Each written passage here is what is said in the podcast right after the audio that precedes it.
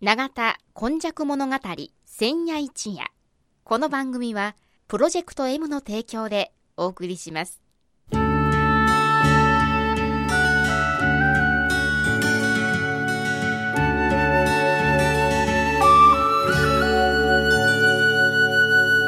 戸は港があることで多様性のある町となりました。この永田地域一帯神代の昔から自然の生んだ港がたくさん点在していました。毎週土曜日の夜の7時15分からの15分間 FMYY からお届けします。皆様こんにちは。本日もこの番組永田今昔の時間がやってまいりました。76夜。本日はこの方のお話です。永田に住んで70年和田寛治と申します。はい、えー、和田さんこの前は働きすぎにはい。被災地でも気をつけてでしたが、今夜はどういうこと？今夜はね、裁判と法律知識というね、かなり 大学の 科目みたいなお話するんですけども、はいはい。震災とかね、そんなんで裁判とか法律知識関係あるんかと思われると思うねで。したね。僕はね、まあ、お思わぬ借金をしましたとかいうような突然のね、あの、びっくりするようなことがあるんやけどもね、訴訟に巻き込まれるんですよね。これ、別に私がファイティングポーズ持って、あの、うわーあかんとか言うたんじゃなしに、はい。なんか知らん間にね、あの、被告になってたりね、するんですよ。まあ、被告と原告のケースをご紹介するんですけどね。あの、まあ、あの、祖母、祖父母の時代からお貸してた土地がありましてね、そこの土地が家建てたんですけども、お商売もしてはって、はいはい。で、いわゆる貸し屋ですね。はい。はい。それが誰が見ても全開とうん。いうことだったんやけど、借りてた方がね、いや、これは全開してないんやと、商売すぐ始めて、商品も、あの、2階のところ、2階言うたで、へしゃげてるから2階はないような状態なんだけど、あるんですと、いうようなことでね、あのー私は全開やのになということで、ただ、その、親族の人もおられて、いや、す私もそう思うんだけども、あの、お姉さんか、あの、お父さんか、知らんけどもが、あの、まだまだそうやって商売やるっておっしゃってるんやけども、まあ、神戸の時はあのあんまり明確な今みたいなうん。前回半回の判定とかすぐ出ませんでしで、たはい。ね。。ほんでね、結局、5年ぐらいそのままになってたんだけど。へしゃげたまま。はあ。ほんで、ある日、区役所に呼ばれましてね、住民の方が、あのーこれはもう火災上、火つけられたら危ないと、なんとかしてくれ言われて、だけど、その建物は私の建物、土地はうちの祖父母から引き継いだもんだったけども、建物がちゃうから、じゃあ土地とはい。建物とうん。住んでる人、みんな別々。そうそう。あららら。で、建物は、あまあ、住んでる人と建物はほぼ同じイコールやったけども、ほいでね、結局、ああだ、こうだないっていう人って、また区役所に呼ばれてね、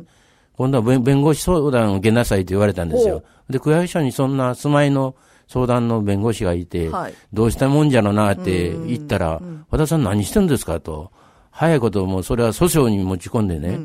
あの、なくしてしまうのは近隣の迷惑ですと。いうふうに、その区役所付きの弁護士さんは言い張るわけですよ。はいほいで僕はちょっと少々言ったらまたお金かかるなって、た、ただ幸いにね、私の友人、先輩ですけども、弁護士をって、あの、弁護士事務所に行ったら、えいや、それはひどい話やと。だから手続き取ろういうことでね、結局神戸地方裁判所で裁判になって原告にならざるを得なかったんですよ。それはもうちょっと住民の方が言われてるしね。このままほっとったらあかんと。はいはい言うて、もちろん勝つんですよね。その、そのままほっとったら危ないと。その時はそうしたら原告ですよね。原告。訴える方ですね。はい。で、ただその原告で勝つんだけども、結局は家のけてくれへんし、あの、またその、家は、あの、債権の取り立ての手続きして、ああの、壊すことの、うん勝訴もして、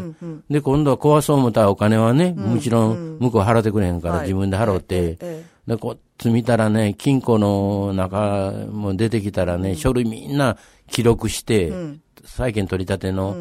訴訟の、あの、あと、あと片付けですから、むちゃくちゃ丁寧に、そのお金もいるわ、弁護士用はいるわね。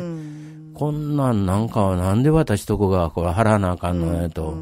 言うて、まあ買っても、結局は訴訟費用言うたって、飲酒代ぐらいが取れないから、ええ結局は、あの、大金の弁護士費用が持ち出しになって、ただ、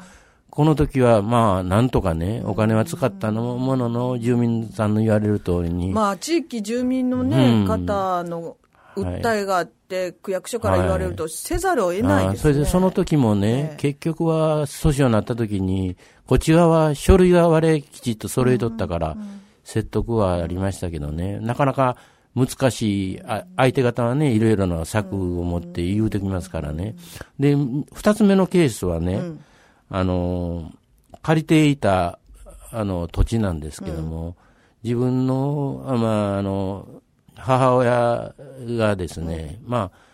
あ、あの、こ自分、僕の違う、あの、息子のために借りてた、もう一人の次男がいますんでね、その土地が空き地になっとったんです。空き地じゃな、ごめんなさい。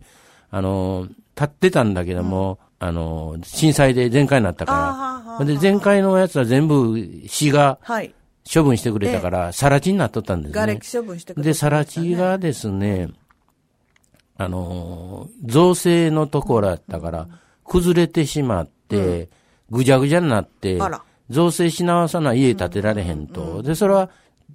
地主さんのやらないかんことやけども、地主さんが何本も言ってもやらないんで、お袋が自分で建て替えて、造成、というのは下の家の人に迷惑かけたらあかんから、いうことで、お金かけて、造成し直して、で、しばらく10年ぐらいね、向こうが使うから言って、ほったらかしにしとったんやけども、はい。10年経ったらいよいよ、あの、もう決着つけないかんので、もう、ほ、ほ、もうやめますわ、もう借りるのやめますわ、言って。言うて、ただ土地造成したのは事務員さんの方の責任ですから、いうことで、人さんに請求するんですね。その時に地主さんはですね、また今度は訴訟してくるんですよ。あ、今度は被告になる。今度はわ和田さんとこ被告になって、なんどんな言い分か言うたら、はいその造成したところを元に戻してね、えー、崩しといてくださいって。崩して、現状復帰に してください。よう聞く話ですけどね、あなんか、あっけに取られるようあっ。けに取られてね、これで、あの、裁判所にも訴えられとか被告やから、応対してなあかんから、そやけど、なんぼなんでも一審はね、それはないやろと。ね。それは地主の払うもんやから、地主さん払いなさいで、決着なったんやけどね、ええ。今度また高裁に訴えるわけですよ。控訴するわけ。もう、もう一段もう一段大阪まで行かなあかんわけ。ほんで大阪に行ってね、まあこんなん絶対勝っとるから、控訴や、さやっても勝てるやろうな、というふうに私はもうちょっとししばらくの法法律知識があったから、こうしたらね、今度はね、高裁ちょっと呼ばれるわけですよ。じしちょっとちょっと和田さん、高裁でね、ひょっとしたら負けるかもわかりません。そういうことも考えとかなあかんので、うんそんなこともあり得るんですああかほんで、そんなもんあるんよ。で、ここら辺で時短しとった方が、はあれ訴訟の数を少なくしようねんわ。裁判所もねう。んほいで、時短しとった。せやけど裁判所の言うこと聞いとかなね。これまた、あの、やったら、裁判弁護士費用がはい。かかるからね。あの、これはやらんとこうと思っとったんやけども、なん。やと、これは裁判制度。え？こんな理不尽なね、ことを、だ一審でが明らかに買っとるのに、まだ、半分半分に、で、半分だけもらうことで、示談成立するんですけどね。はいなんかね、やりきれんなということで、あの、法律って法の元の平等とかっていう、はい。言うけど、読み方変えると変ちくりんなところ返事くれ。ほいでね、お金がかかるんですよ、これ。なんか、すごく。ほいで、弁護士さんもね、別に安い高いとかね、いうことじゃなしに、まあ、あの人たちも一緒に相場でやられてるからね、そんな無茶取りはしないから、わ、私が高いなと思っても、一般水準で、えらい高いね、ことについたなと思ったけど、その時に、いろいろ良かったなと思ってたのは、いろいろな書類を、はい。あの、ぐちゃぐちゃでも、ああの、ふあの、箱に掘り込んでたから、それを整理したらですね、かなり、あの、きちっとした主張ができたんですね。だから、あの、お金、あの、いや、家借りるとか、あの、土地を買うとか、え。いうような時はね、その記録はきちっと、あの、整理しなくてもね、ポッポッポッと、重要箱みたいなもの作って、ええとった方が、皆さんちょっとここ重要ですよ。はあ整理しなくてもこの袋にとか、はいこの箱に、なぜ家のことでは全部そこ入れとく。そうそう。それで、その、例えば、借りた人からの訴えのあった物件のとこだけまた、探し出して、綺麗に整理したらもうできるからね。日々日々ね、そんな毎日なんか 作品つけて、やらんでも、重要なもんやと、それは契約なんか重要ですね。やっぱりね。ねそういう裁判になるとは思ってないもん、思ってない。僕ら。で、いつも隣の人やったら仲良しとか、それで特に斡旋の業者みたいな修繕屋さん言われる人はもっと親切、はい。普通は親切ではい。うん、口うまく言うてくれて、任しときなさいって言わこうした方がええですよとか言うけども、実際審判、裁判になったらどっちかに付き合いますから、どっちかに付き合うから、そんなことでね、あの、非常にどういうんかな、あの、大変な経験をね、やっぱりさい、あの、震災というのは、やらなあかんと。で、僕は、こう見えても、会社で法律の部門を10年間。やってましたからね、はいはい。契約というのは自分でも作ったことあるし、英文でも書けるぐらいのね、仕事はしてきましたけども、あのー、訴訟とかいうのはね、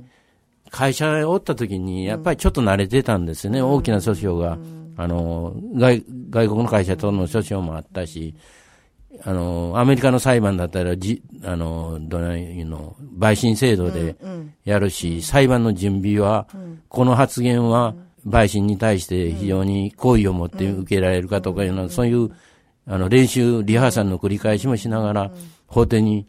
立つんですけどね、そういうことをしたりしてたもんですから、かなり、あの、法律には慣れてたと。で、この前、あの、10年ほど前も暴力団組事務所ができた時もね、ああれも結局は住民の力が大きくて出て行ってくれたんだけども、その時も裁判が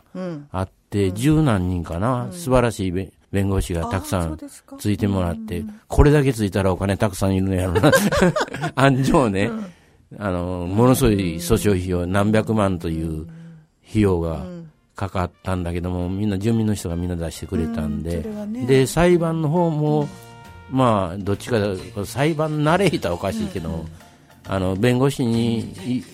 の主張を早くできるだけ生かしていって、作戦を持ってっていうことがうまくいったんでね、嫌やけども、そういうなんか体験が生きてくるなということで、なんか人生いうか、特に災害みたいなことが突然降ってもった綺麗事ばっかりではね、ね、すまんことになるから、それで、綺麗事で、常識で考えても裁判所は判例の積み重ねで、あの、両方の意見をね、よく聞いてということだから、まあ、前の訴訟のはい。積み重ねで、この判例があるからこうってなりますもんね。ね、だから必ずしも一般人のね、ね。識のなんや、かわいそうやないかというのが通じんような、ね、ところもあるというようなことがあって、まあ、あの日常ね、忘れてるような、例えば家と家との境界、なんか、杭とか、なんか、売ってありますけどね、あんなもん気にしたことはないけども、家を建てるとかなってきたら、ごっつい重要な、そうですね。あのね、ことになってくるとかね、なんか震災の場合は、やっぱり日常じゃない特別なことがね、今回もあの起こるということで、僕があのおすすめしてるのはね、家借りる人おるけども、家借りるときはもう、入った途端にね、全部写真、家の部屋を撮っときなさいっていう。なるほど。はいままた。ははい。これはまあ詳しくはまたあの機会を変えて帰りましたけど、そんなお話を今日ははい。させていただきました。はい。えー今回はなかなか聞けないお話ですので、本当のとこっていうので和田さん自身のお話でいろいろかせいただきました、えー今日お話しいただいたのはこの方長田に住んで70年和田勘でした。ではまた来週もお楽しみにしてください。この番組はプロジェクト M の提供でお送りしました。